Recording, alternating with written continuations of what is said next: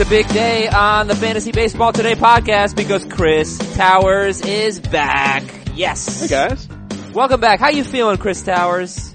I'm good. I have had half of a chicken breast and a like 75% of a breakfast sandwich in the last 70 hours, so I'm in the best shape of my life.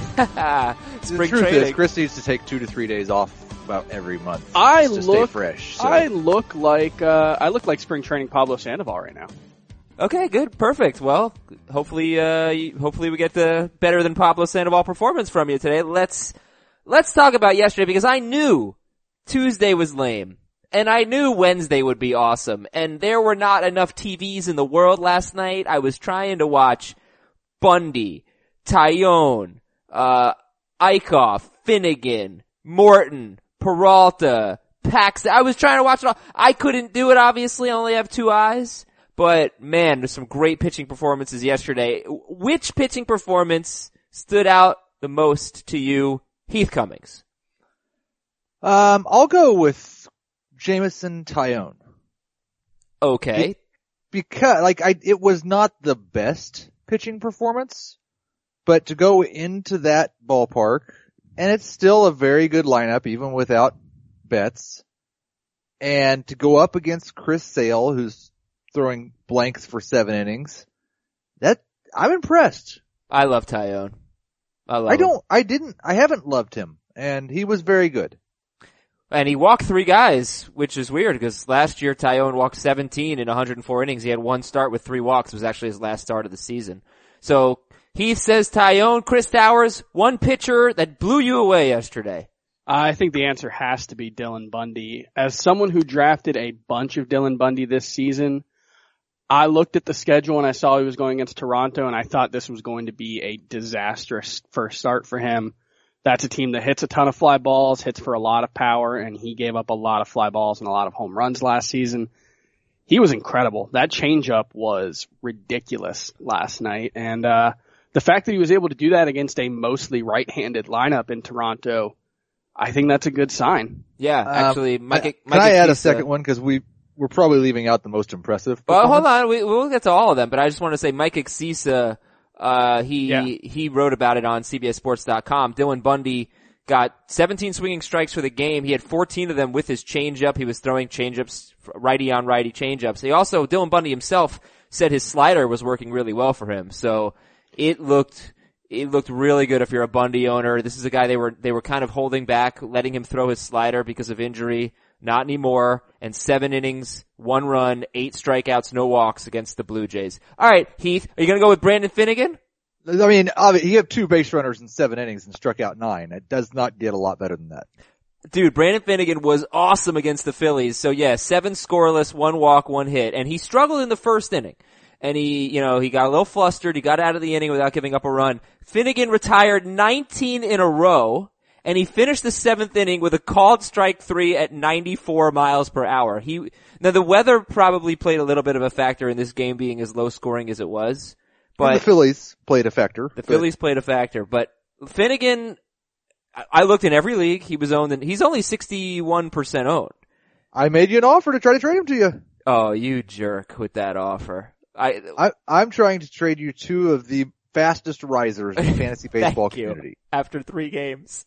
Thank you very much. I, look, I, la- last night was a night where I was being active trying to pick up players and I couldn't pick up Finnegan, but I would have. The other two that I wanted to pick up were Charlie Morton, who's 45% owned.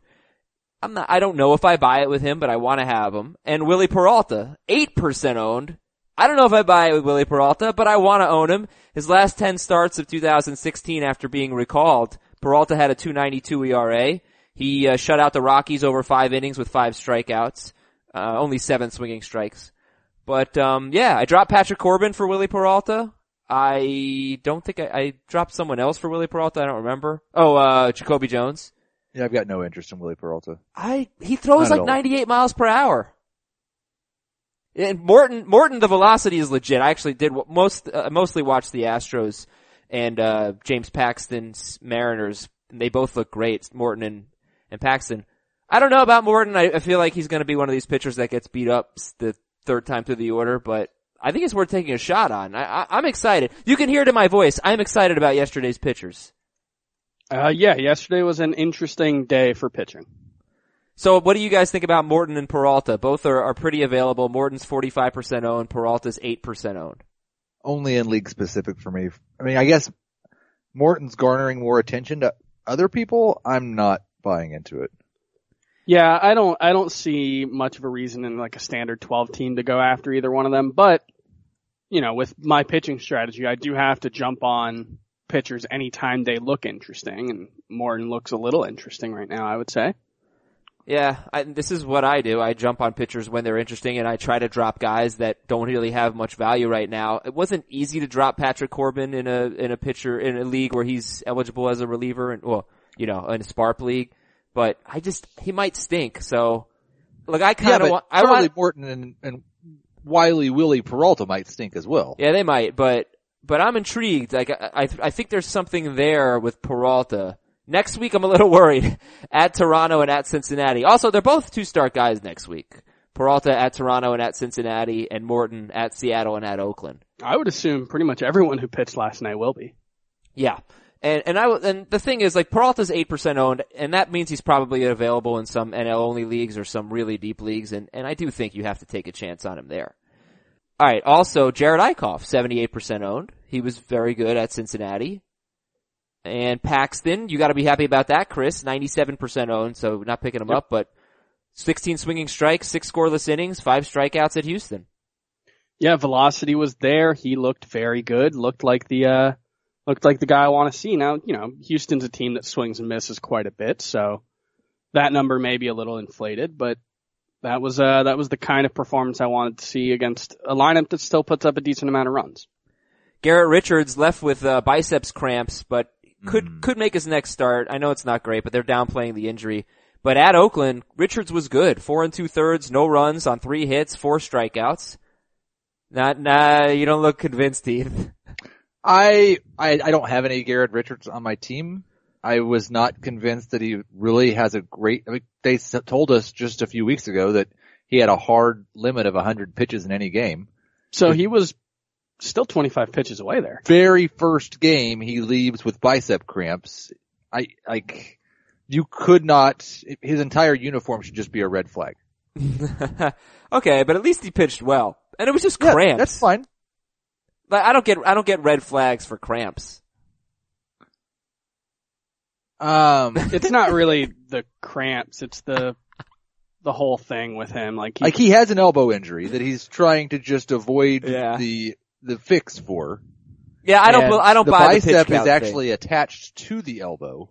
Nah, they're they're you know. The so I that like if if it had been a forearm cramp or a tricep cramp, that would have been equally concerning. Yeah, how bad are foot cramps?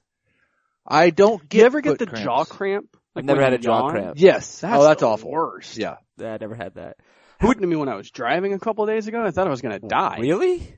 That's yeah. weird. Uh, he also missed two days of the tummy aches. uh, who would you rather own, guys? Jameson Taillon or James Paxton? James Paxton. Paxton.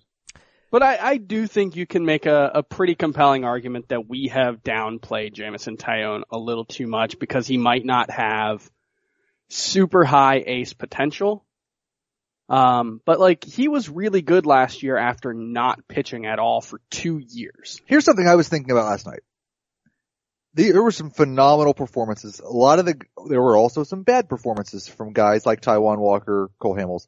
Are you, you're an underreactor, mm-hmm. I would say. Does anybody move in your rest of season rankings last yesterday?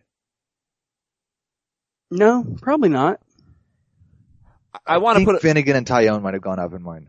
Maybe Finnegan. That's the one. Cause Taillon, I still, I think I have him in the 30 to 40 range at starting pitcher. I'm a little low. Yeah, I think you've been the low guy on Jameson Taillon. I want to put a little context on Cole Hamels too. I got it. I don't really understand the official scoring thing here. I, uh, Nomar Mazara dropped the ball. Went off his glove. Went off his glove. It was ruled a hit.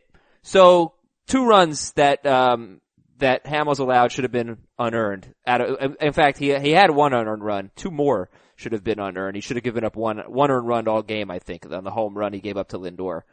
Um, but he didn't pitch great, obviously. It was a quality start. It was six innings, three runs, four, four runs, three earned runs. But I, again, I think he got screwed on official scoring. And also the same thing with Danny Salazar in that same game. Lindor, I just want to, I want to get exactly what happened here. So it was uh, a three run fourth inning for the Rangers and none of them should have scored because with two outs, there was a ground ball to Lindor. All he had to do was throw to first. He tried to run to second base. Joey Gallo beat him to second base. Lindor then threw the ball to first, and all he had to do was get one out. And Edwin Encarnacion wasn't even looking for it because Lindor tried to get the out at second. So there ended up being an error there. Two runs scored on the error.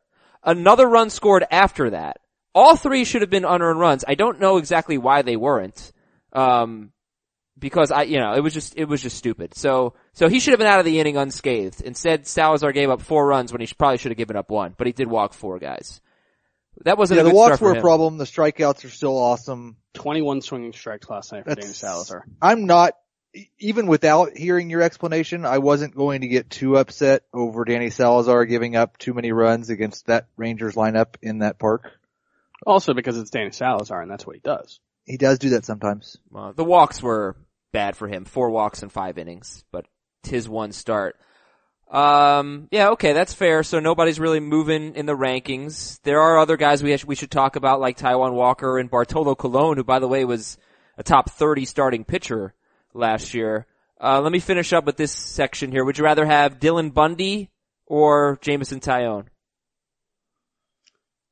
Definitely Bundy in a points league. Yeah, Bundy when he's RP eligible, Taillon otherwise, I think. and I know you guys, you're not that excited about Charlie Morton and Wily Peralta, but I don't understand how Alex Cobb is 60% owned. Alex Cobb needs to be owned in more than 60% of leagues.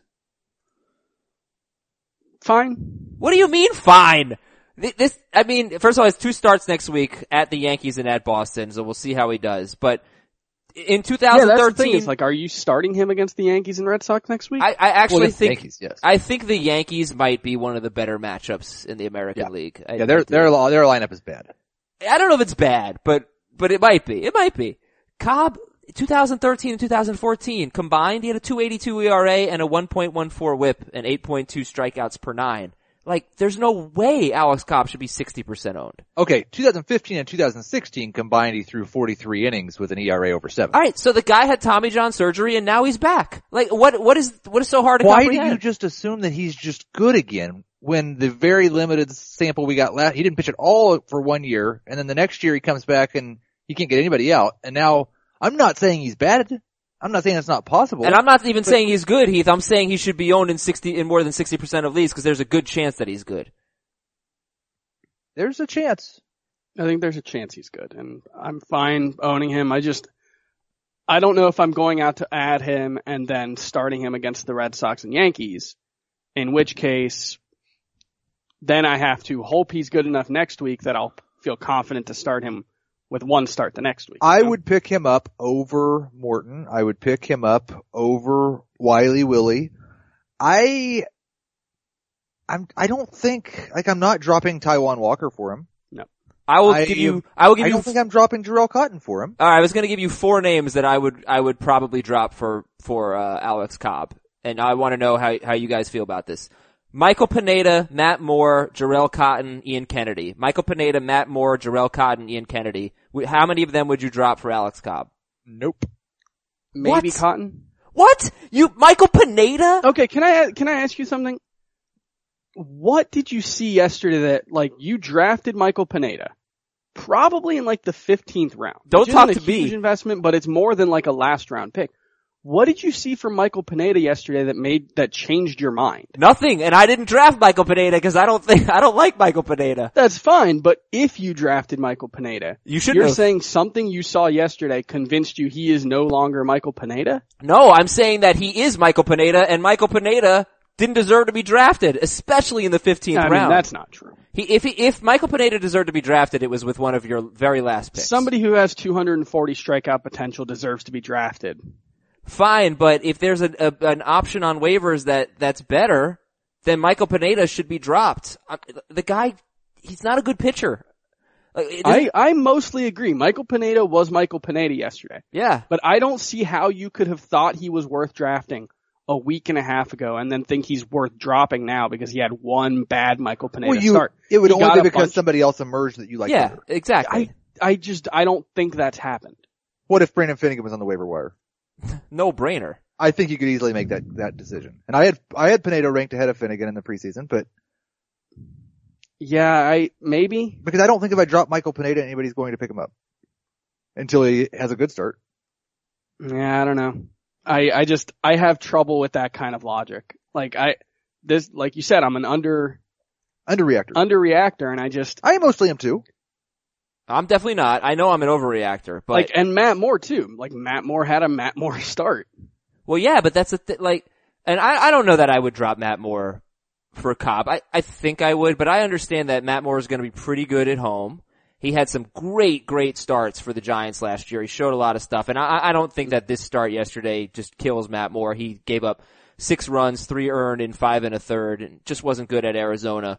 Um, but I don't know. Like, I, I guess I just like Cobb more. But if we're talking about Finnegan, sixty-one percent owned, about the same, a little bit more than than Alex Cobb. I would drop, I would drop Matt Moore for, for Finnegan. And Pineda. I don't know if I would do it for Pineda.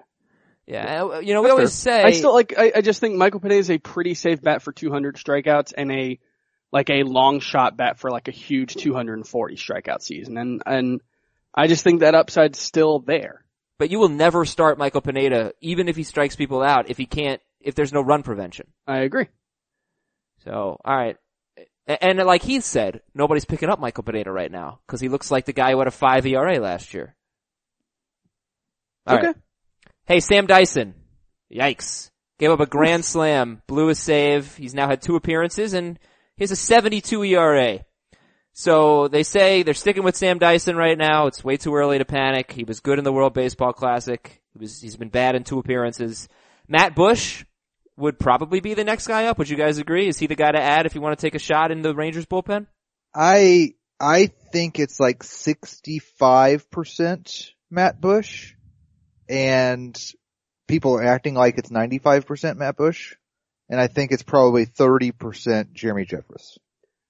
Yeah, I think it's probably higher for Bush than 65%. I, I think the guy who's working the eighth inning is usually the next guy in line to get the ninth. Um, I'm pretty sure that was the case last year when their closer imploded, uh, Shawn Tolleson in the first week, weeks of the season. So, yeah, I, I think Matt Bush is definitely the guy next.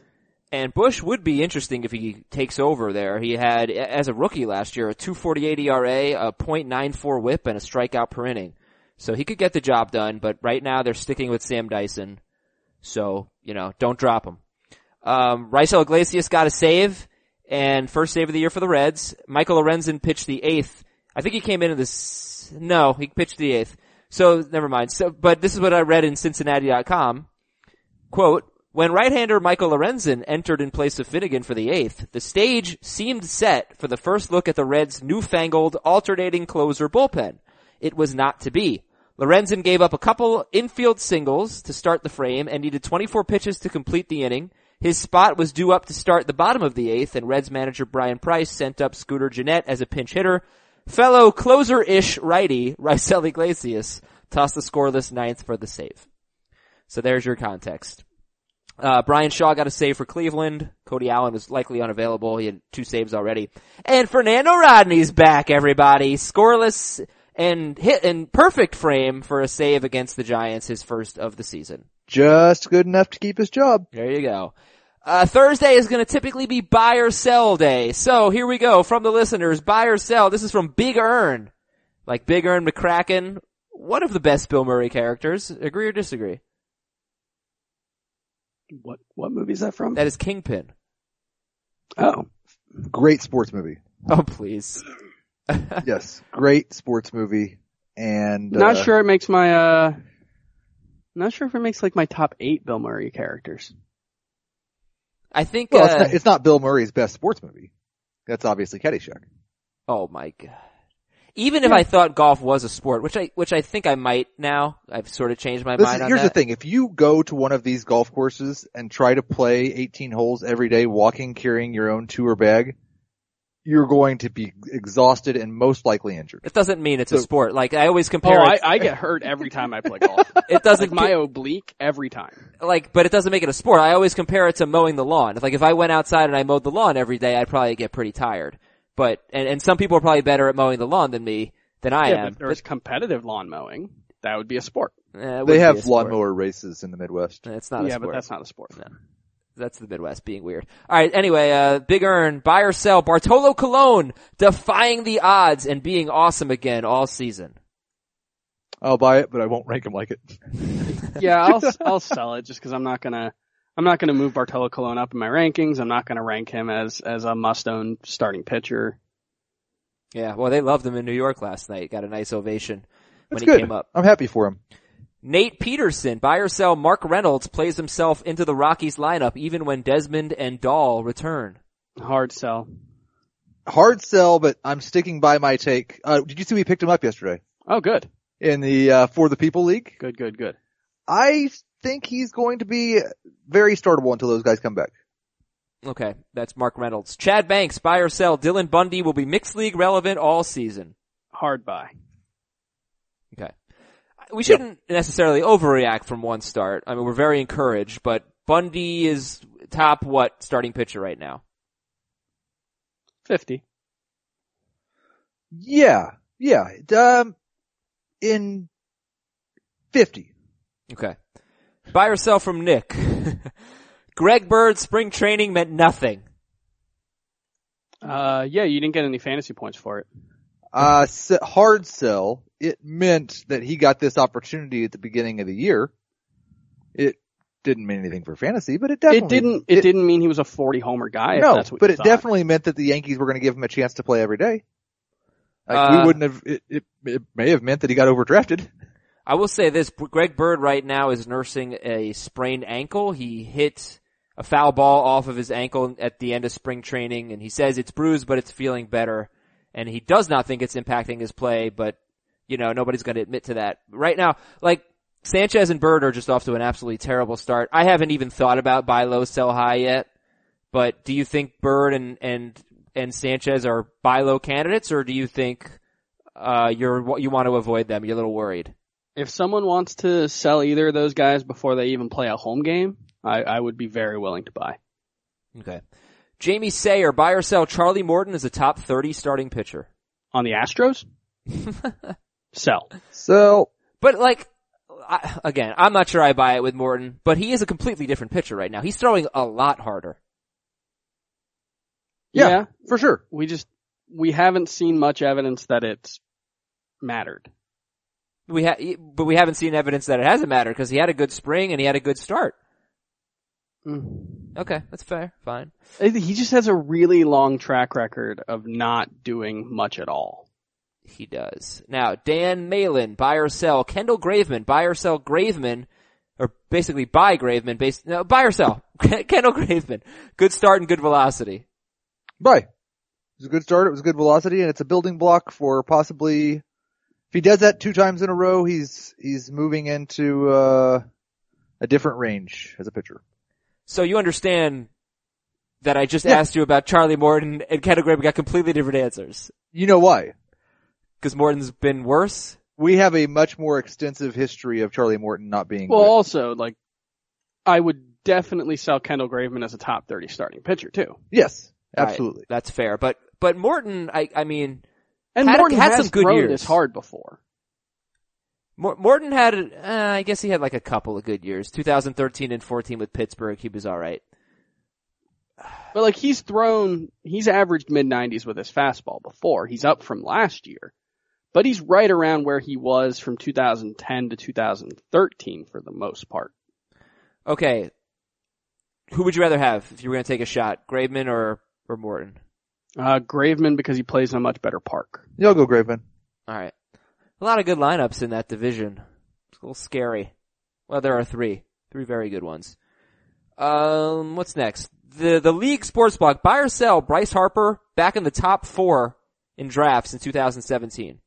I'll buy it. He looks so locked in. I know it's only three games plus the spring, but And it's the Marlins pitchers. yeah, but man, he looks really good. Dan Keller, buy or sell, selling high on Dallas Keuchel.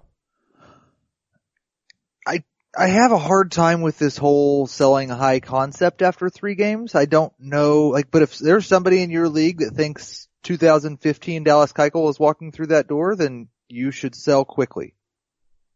Okay. Agree. From Josh, buy or sell, Brandon Crawford finishes the year as a top 12 shortstop. I think I had him ninth in points, so I will buy it. I think I'll sell it. He definitely won't in Roto. We all agree price. on that. We'll both sell on Roto. I buy in points. Alright, and finally Travis, buy or sell, Travis Shaw over Greg Bird in the head-to-head categories league. Sell. So far, for sure. Uh, answer the question. Done. Greg Bird's got some catching up to do. Uh, no, I, I've had Travis Shaw ranked ahead of Greg Bird for the entirety of 2017, so I will buy it. Interesting. All right, I want to talk about uh, Heath making a trade offer to me, which was just a slap in the face. It involves Travis Shaw, but I also want to tell you that you know last night maybe it wasn't a great baseball night for me at the Yankees losing, but dinner was awesome because I made my first of three Blue Apron meals for the week. You can have awesome dinner too with three free meals. Uh, Why turn that down? Three free meals at blueapron.com slash fantasy baseball. Go there right now. Last night it was chicken with roasted vegetables. Tonight, listen to this, Fontina stuffed pork chops. And then this weekend I'm gonna make spinach and fresh mozzarella pizza. I can't wait. I love Blue Apron. The ingredients are fresh. They're better than anything you're gonna get at the grocery store. You get exactly what you need so you never waste food. It's affordable, less than $10 per person per meal. It's convenient, delivered right to my door every week, and I've tried so many things that I've never had before. I really love the variety with Blue Apron. So, check out this week's menu, get your first three meals free with free shipping by going to blueapron.com slash fantasy baseball. That's blueapron.com slash fantasy baseball. Blue Apron, a better way to cook. Alright, Heath makes an Aizer trade offer. Hardly. Aizer trades are very lopsided. They are insulting. Uh, I do them a lot, I guess, not on purpose always. Sometimes I think I just have a reputation. Actually, I make a good trade offer and people are like, oh, Aizer sent this. This must be a terrible trade. But, uh, Heath actually wrote about this in his trade column yesterday. He's like, don't make Aizer trades. Well, no, to be clear, my original point was I'm kind of tired of hearing I want to make sure I make a good deal for both teams. I want both teams to win the deal. You don't set your lineup on Monday morning thinking, I hope this game's really close. You're trying to win. Yeah, of course. But you can do that without making Aizer trade offers. like this one. All right, uh, this was a terrible trade offer. Uh, So he offered me Brandon Finnegan and Travis Shaw. Brandon Finnegan and Travis Shaw for Cole Hamels and Roberto Osuna in a So 12 a team declining league. an injured pitcher. I look, like I said, Hamels wasn't. let- Let's look at let's look at Cole Hamels' line. Like, why are we freaking out about Cole Hamels? He had six innings, five hits, three earned runs, one walk, four strikeouts. To be clear, before this start, you had basically placed him on the block and said, I don't want Cole Hamels, make me an offer. It's true, yeah. Okay. But I, but, but like, Danny Duffy is a better offer than Brandon Finnegan and, and Travis Shaw, in my opinion. Unless Finnegan just has a monster year. I didn't, I thought maybe you wanted to take a chance on Finnegan having a monster year. And I was offered Danny Duffy, by the way. No, I do, I would love to take a chance on Finnegan. I'm not giving up Cole Hamels, who's 200 innings, 200 strikeouts every single year. Like, there's no way. I didn't way. think you liked Cole Hamels. I don't, alright. You, I don't hate Cole Hamels. I think he's better than Finnegan. And here's the thing, like, we gotta talk about this with Travis Shaw. 2015, Travis Shaw started getting regular playing time in August. In his first 18 games, Shaw hit 385 with a 738 slugging percentage, six home runs. He was amazing. Rest of season, he batted 226. In 2016, first 39 games of the year for Shaw, 329 batting average, 573 slugging, 6 home runs, 13 doubles. Got off to a great start again. Rest of season, he batted 205. So, So, I don't know, I'm, maybe Travis Shaw is just a fast starter. uh, best I can tell from the pattern here, Travis Shaw should be amazing for his first 81 games in 2017. No, about 30 Yeah, games. yeah, it's 18, and so you double 18 plus 3 is 39, you double 39 plus 3 is 81. so I would expect Okay. sell high on Travis Shaw just before the All-Star break. Okay, very good logic. I don't know if that stuff means anything. You listeners out there could decide if that means anything to you when you evaluate Travis Shaw, who did homer yesterday. Uh, news and notes. Stephen Piscotty cleared the concussion protocol. Denard Span sat again, but could be back for the Giants next game. Uh, I think they play today. They do Samardzija on the mound. Drew Pomeranz likely to start Sunday for Boston. I don't know if you saw this. Eduardo Nunez, he ran through a stop sign with two outs in the second inning and he ended up scoring from second base on an infield single. The, he's playing with his, with his some hair on fire. Hair on fire, yes. Yeah, I was gonna say his pants on fire, but no. Very He's honest playing man. like he just had a career year and then spent the entire off season hearing everyone discount it.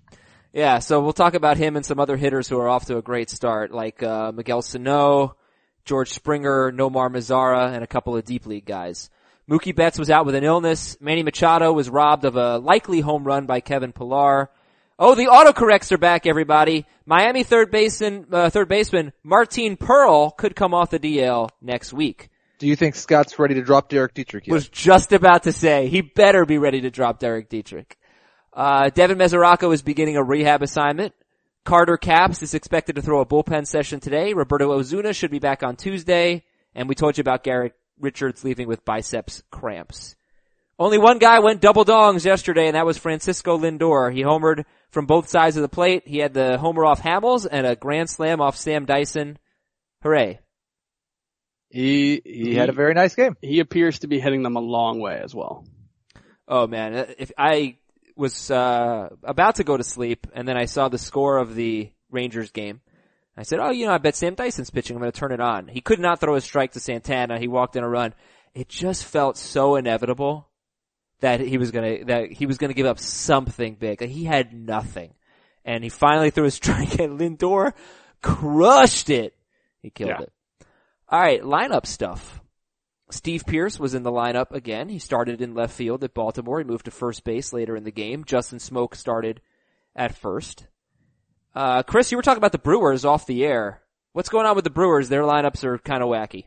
I believe every position player has started a game in the first three for them, and you know that's kind of something that we expected. I would say the only one that we wouldn't have would be Kirk Nieuwenhuis, but this was a team before the season that we talked about how many guys they have. They just have a lot of people that we think are really interesting and it kind of the number added up to more than are available uh lineup spots are available every day. Well, yeah, it's the, it's the first week of the season and you want to get everybody on the field and in the lineup. I want them to feel like they're a part.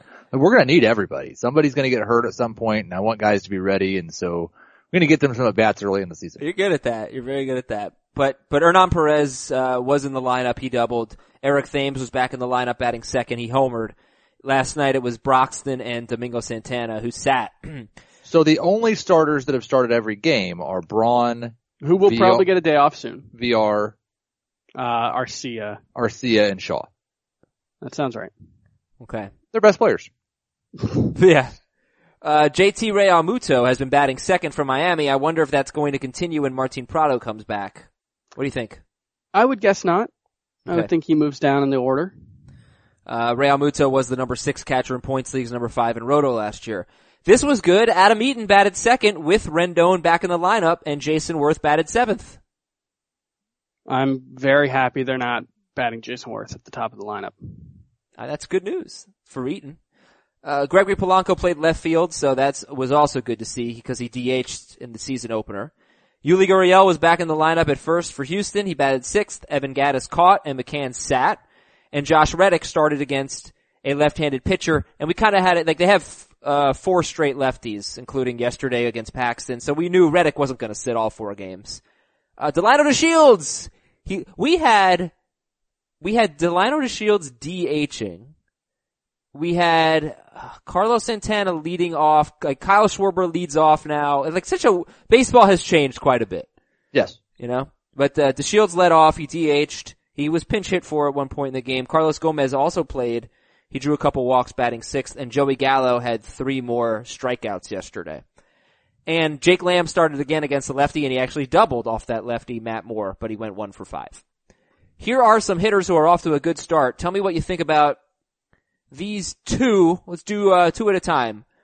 Like widely owned, One's a must start. One is started in 75% of leagues. George Springer, all of his hits have come off righties, which is good because he's kind of okay against righties and amazing against lefties historically, or last two years. And Miguel Sano, Miguel Sano, two for six with a home run and a triple. He also flew out to the wall yesterday. He almost hit another home run.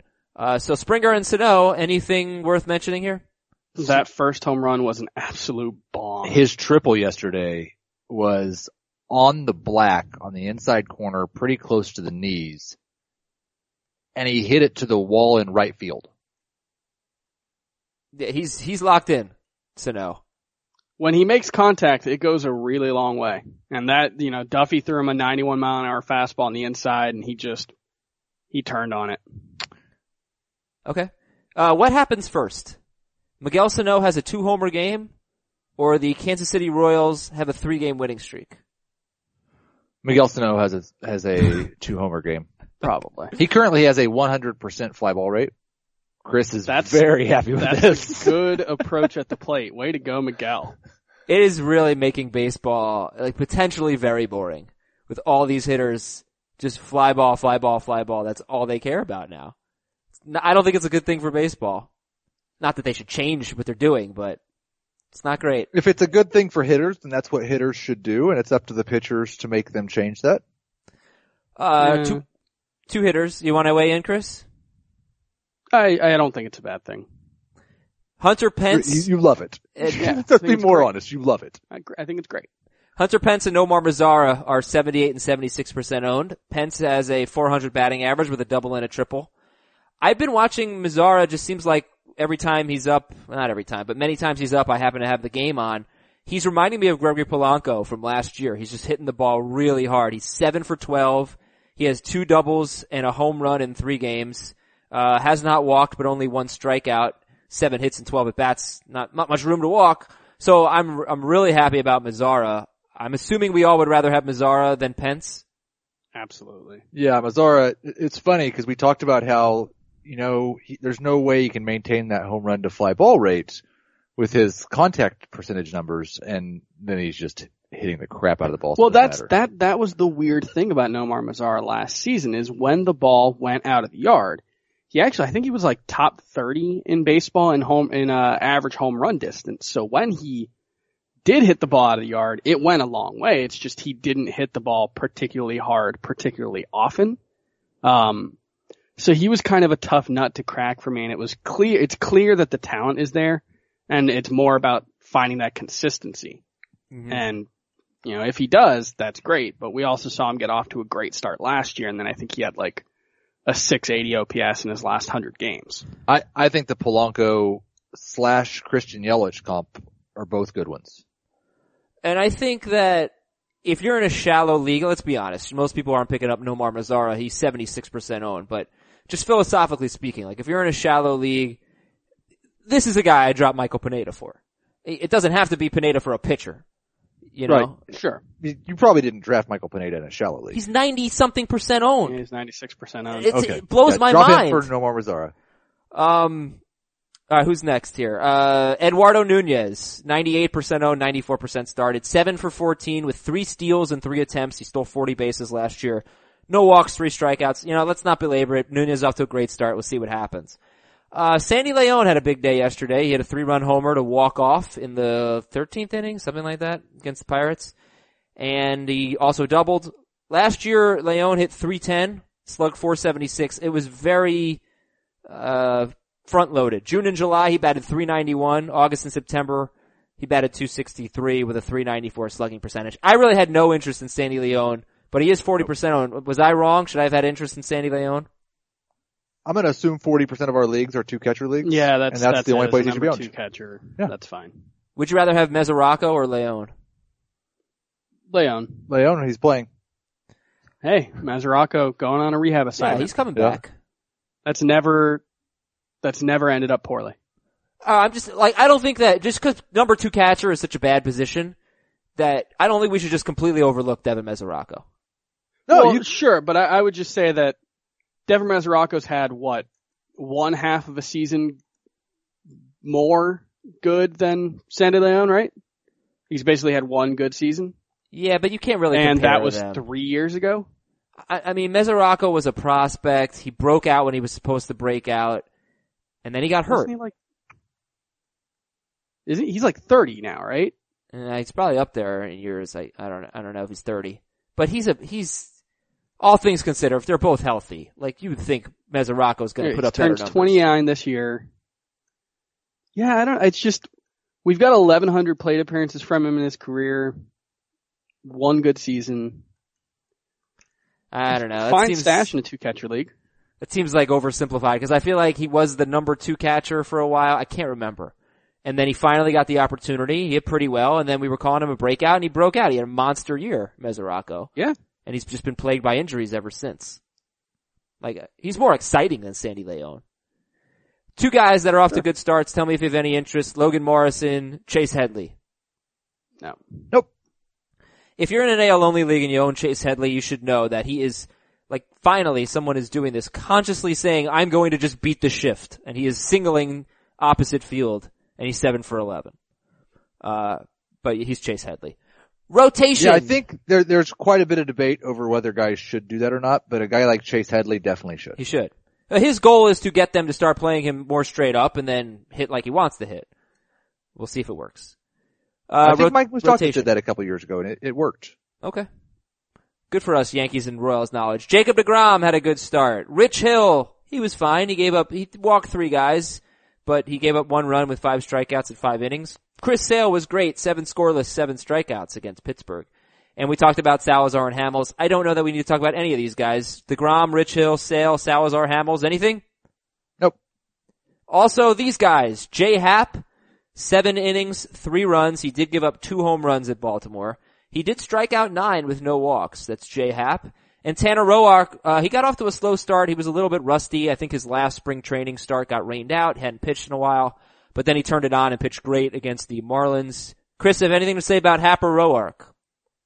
Uh, no, they both pitched about how I would have expected.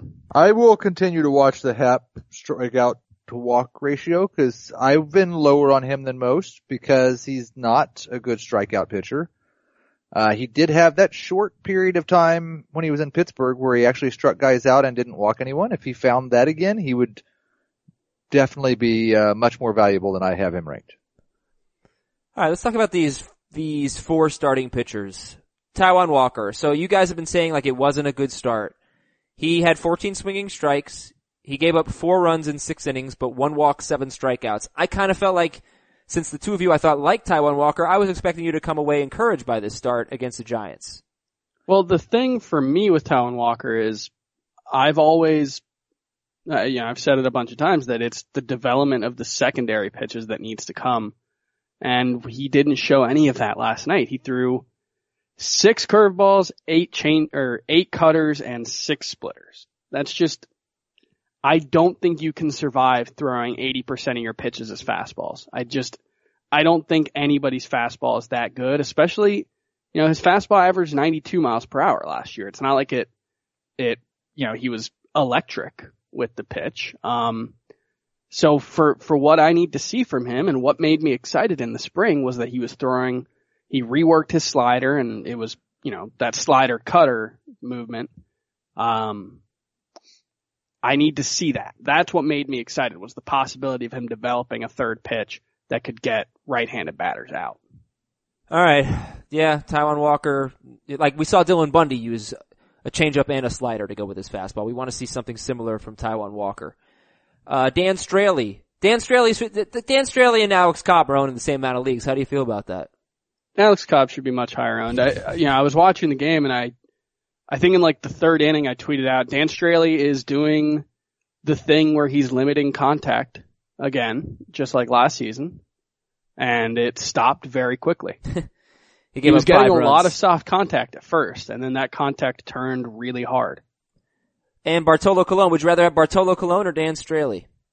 Colon. Yep, Bartolo. He's 33% owned. He is not a two-star pitcher next week, according to CBSSports.com. Uh, but most of the guys we've talked about are. I'm looking for someone who has like two great matchups, and I don't really see it.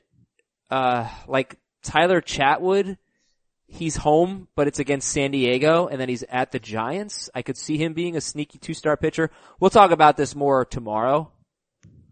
I like I don't know Charlie Morton at Seattle and at Oakland. He considering he just pitched well against Seattle and Oakland's got one of the worst lineups in baseball. I don't hate that, not one bit. So if you want to get ahead of the game, could think about Charlie Morton. I don't know. Uh, and Hector Santiago, any interest in him? He's a two-star pitcher. He had a good start against the Royals. Santiago is at Detroit and home against the White Sox next week. At Detroit, home against the White Sox, I would rather have Charlie Morton. For sure. Yeah. So why is it that I'm so much more aggressive on the waiver wire than you guys? Er, this early in the year, Yeah. I think you're being emotional about it. And I am in between you and Chris, and Chris is basically a robot. Well, it- it's it's just that I trust my preseason. Thought, like I, I don't think really that you should change your preseason view of a player until like April, barring It's April. re- until the end of April, barring like some really dramatic changes. All right, Like but if someone comes out throwing a lot harder or throwing a lot softer, with Hitting more fly pitch, balls. like like Charlie Morton.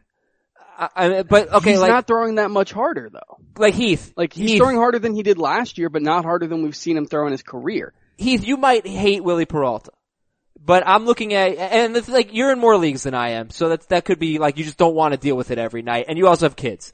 So I sit there, I'm, on my laptop, I'm watching a game on my computer, I'm watching a game on TV, I'm looking in my leagues when I see somebody interesting. Is this guy available? I'm thinking about putting a waiver claim. You might not like Wily Peralta.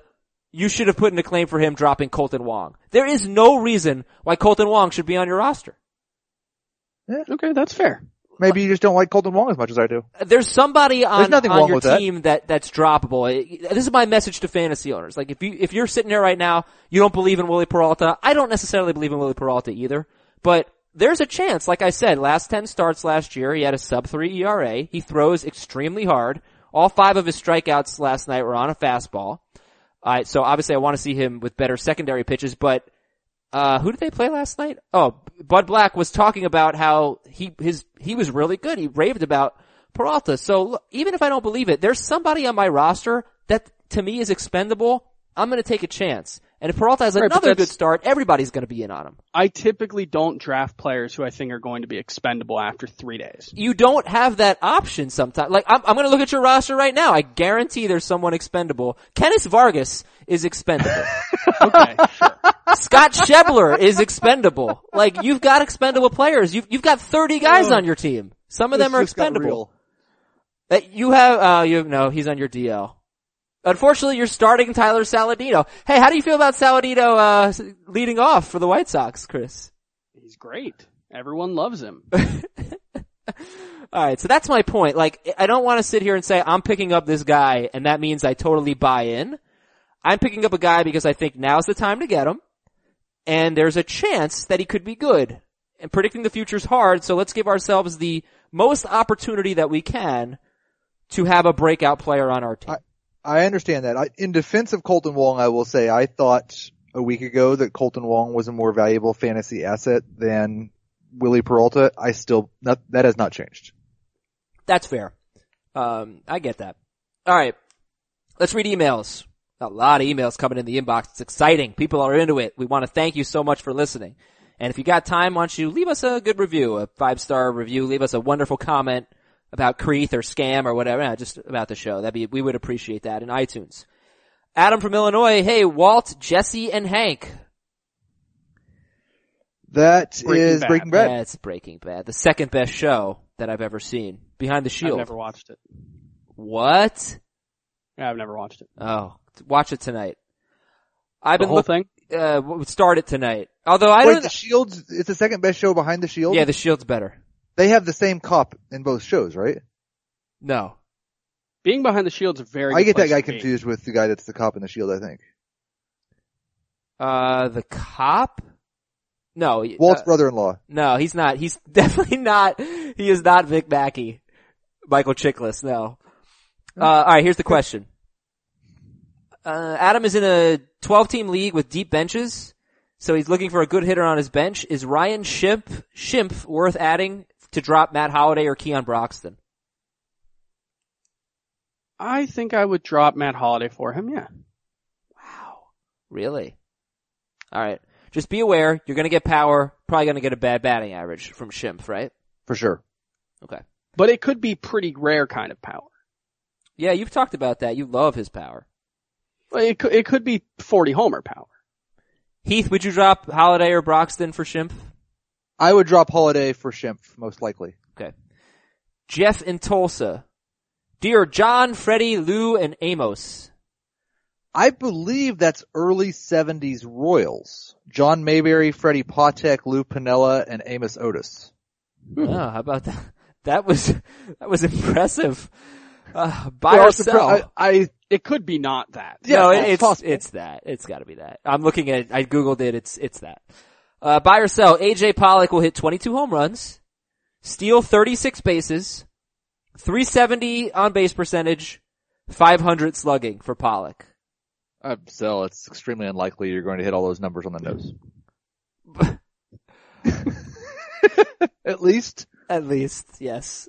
Uh, he probably won't get all four of them exactly, but that sounds like a very nice projection. I'm going to say slightly under. Another guy who's playing like his pants and hair are on fire.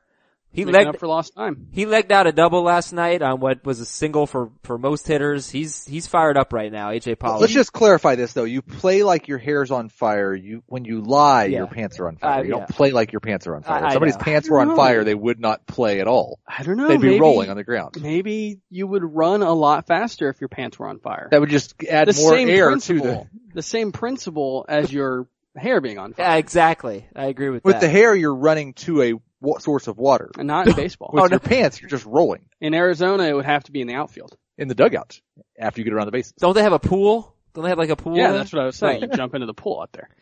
Blake from Boise, grade the trade. Give up. This is a, ooh, ooh, this is a fun one. Head to head points league.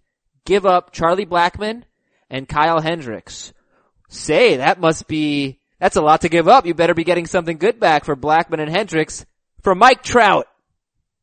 Uh, I think that's a B plus. I, we don't have a, a points trade chart yet. The Roto trade chart, I believe, would, uh, would not like that as much, but I'll, I'm gonna give it to him. I'm, I'm gonna say a C. Solid C. Okay. Ryan in St. Louis has a league dispute. Can you help us with a brewing league dispute in my 15 team Roto Keeper League? So the context here is that they've got a team that's co-owning, that they, they've never had co-owners before. Here we go. Last night a trade was made and this morning a message was posted from one of the co-owners saying he didn't get consulted and now he wants the trade withdrawn. This is starting to cause a ruckus. What are your thoughts, guys?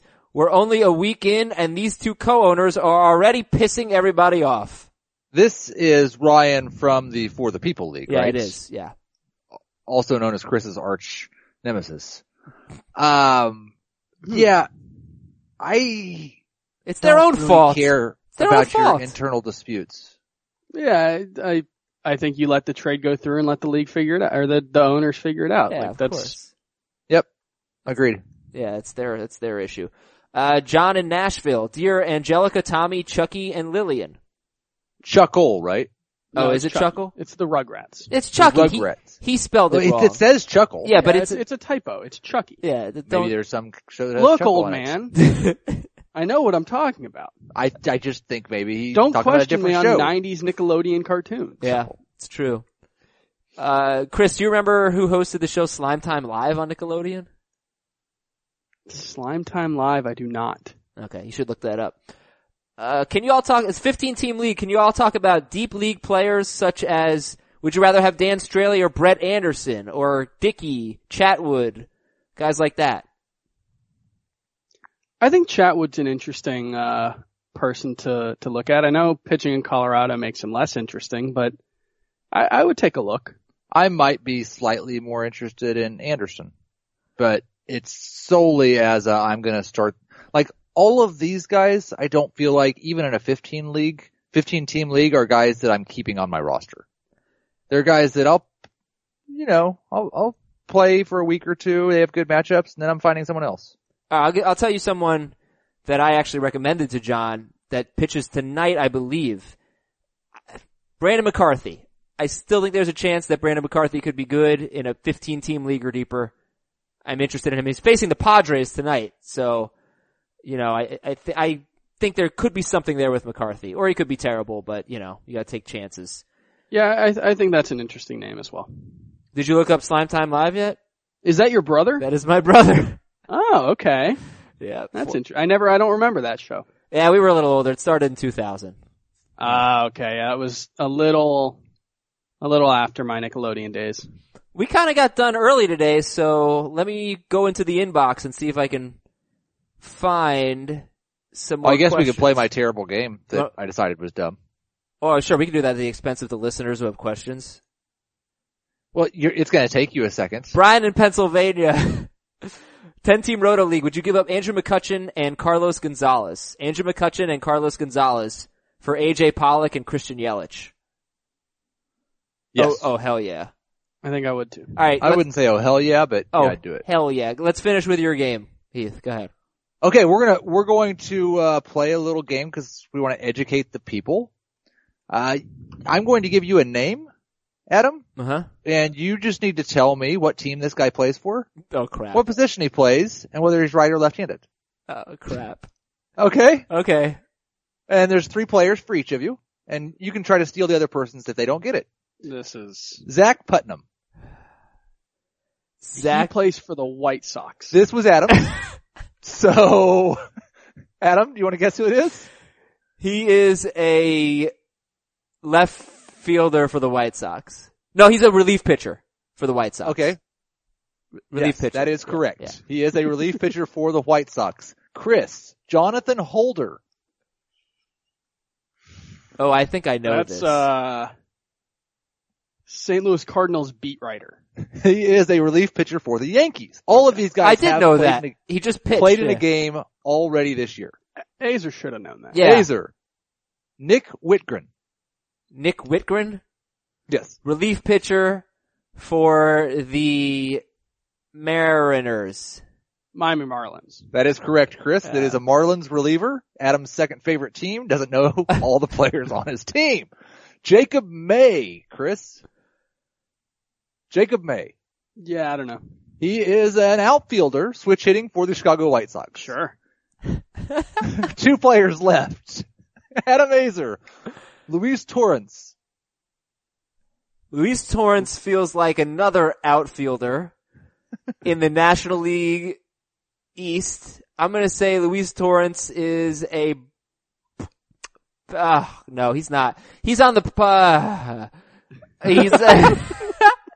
he's definitely in the Much like, National if you did this League. With the NBA, I would kill it. What's There's that? only 12 guys on the roster.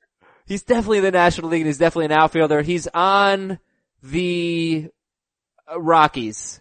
He is a catcher for the Padres. Oh, and Chris will finish up with Jose Torres. Oh, well that's not. That's, uh, he is an outfielder for the Twins. He is a relief pitcher for the Padres, actually. Same thing. so, good job guys. over six. Although Chris kind of got the first one, so way to go. Thank you for listening, everybody. I hope you enjoyed that. I enjoyed that. Thank you for embarrassing me, Heath Cummings. You are definitely going to be uh, playing this game. We will be throwing names at you, most likely tomorrow. For Heath and Chris, uh, back tomorrow on Fantasy Baseball today. I'm Adam. See you later.